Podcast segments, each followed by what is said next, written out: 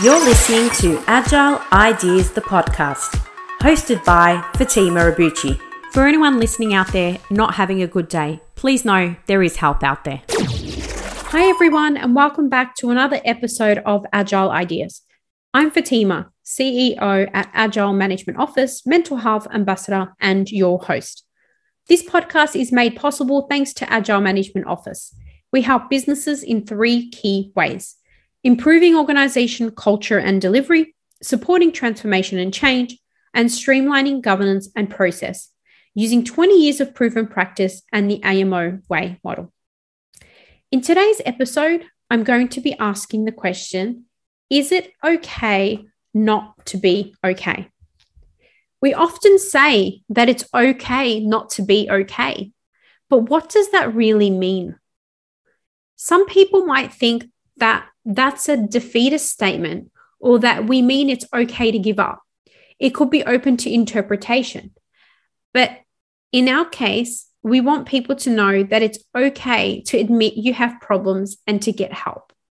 So here is how I see it good health is more than physical.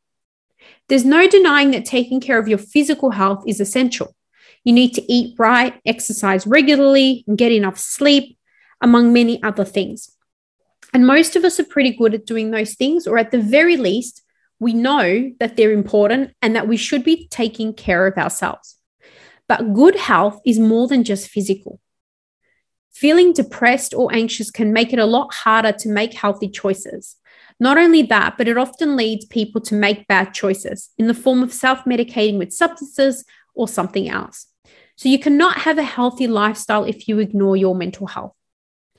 Additionally, there's still too much stigma. One of the biggest reasons many people don't seek help when they are struggling with mental health is that there is still a tremendous amount of stigma attached to admitting that you are struggling. If you broke a limb, had an autoimmune disease, or even needed help losing weight, you would not hesitate to go to your doctor for help. You'd be quite happy to take medication and make lifestyle changes to cope with those kinds of physical problems. And no one would think any worse of you for doing it. But if you were to do the same with a mental health problem, you'd probably still have to deal with ignorance and disapproval from some people. Unfortunately, for the longest time, many people have felt that you can tough it out and that cowboys don't cry. None of those things are true, though. When you need help, you need help, whether it's a fever or it's depression. Unfortunately, I've seen many instances in the time that I've been volunteering with Beyond Blue of examples of times where people wish they'd seeked out help earlier, but were afraid to do so because of judgment from family members or from a partner. I've had people make fun of me with my own personal experiences with anxiety. I have seen in the corporate office workplace, people make fun of people who needed time away from work to understand and recover from depression. And because they spent some time away in a remote location, beachside, they were judged and made fun of. Unfortunately, these are still things that happen, and there's still too much stigma around mental health. So, why do we say it's okay not to be okay? When we say it's okay not to be okay, we're not advocating that people keep hiding or ignoring their mental health and emotional struggles. We're saying that it's okay to admit you're struggling and it's perfectly okay to seek help for them. It's okay not to be strong and to tell someone you trust that you're not doing well. It's okay to get a prescription for medication that will help you cope if that's what your doctor recommends. And it's okay to speak to a therapist or a counselor if you need to. No one should ever feel like they have to hide their pain or struggles or pretend they don't exist simply because they're afraid of what people might think. It's okay to need some help from time to time, and it's more than okay to get it when you do. I spent a really long time in my corporate career hiding the fact that I had anxiety for fear of judgment and for fear that it would stop me from being able to climb the corporate ladder and seek and accept new opportunities. We need to normalize mental health support. The truth is, most people will struggle with their mental or emotional health at some point in their lives. Sometimes it's a big life changing event like having a baby or going through a divorce. Sometimes it's just your brain chemistry that's a little bit different. Whatever it is, there's absolutely no shame in admitting there's a problem and that you're not okay. In fact, it takes a lot more courage to admit you are not okay and seek help for the problem than it does to hide it and pretend it's not happening.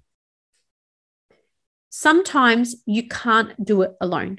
Many people believe that they should be able to handle their own mental health and emotions all on their own, that they should be able to talk themselves into being okay, and that they can keep doing what they have always done no matter what.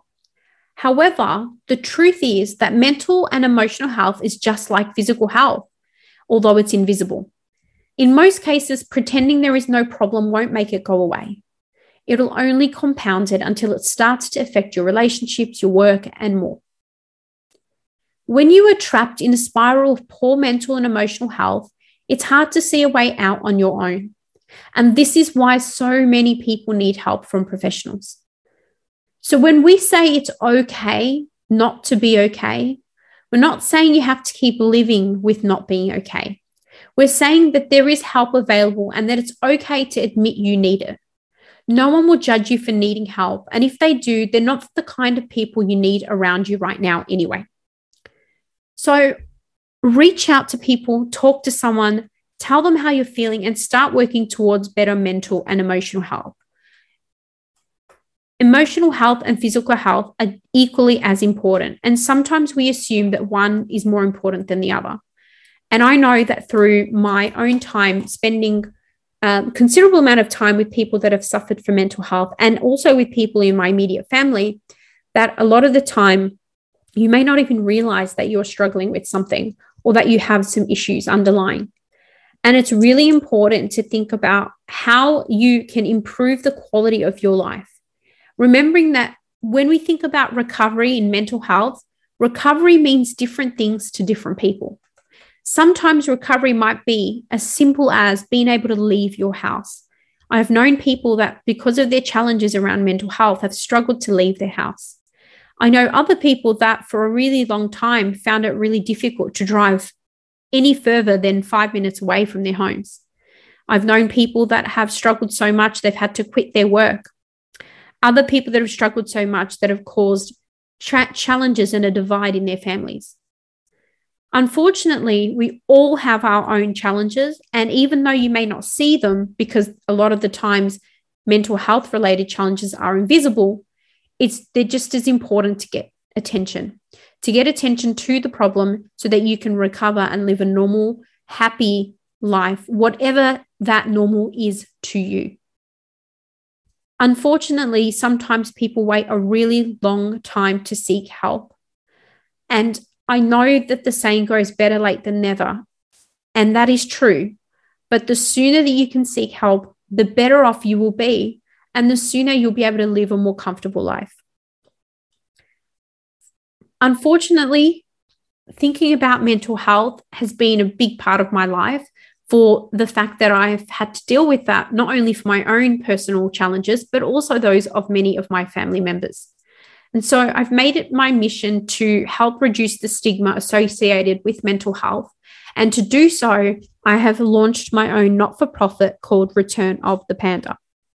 Return of the Panda is all about helping to be a role model for those that might be in a similar position to the position that I've been in, and that is climbing the corporate ladder and living a busy professional and business life as well, and dealing with all the challenges that come with it.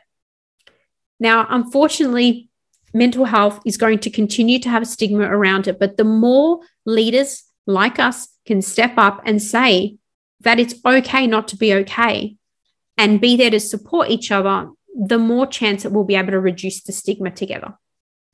So, I hopefully I've helped you to feel inspired to take action for your own mental health if you are too struggling with anything in your life. We all have them and we always need to make time for them. Just like you make time for the gym, we need to exercise health for our minds as well so that we can be healthy and happy for our families, for our friends, for our loved ones. Thank you so much for listening. I hope that this has been helpful for you or for someone you know. And if it has, please do share it. I look forward to any feedback that you have. Thank you so much for listening to this podcast. Please share this with someone or rate it if you enjoyed it. Don't forget to follow us on social media and to stay up to date with all things Agile ideas, go to our website www.agilemanagementoffice.com. I hope you've been able to learn, feel, or be inspired today. Until next time, what's your agile idea?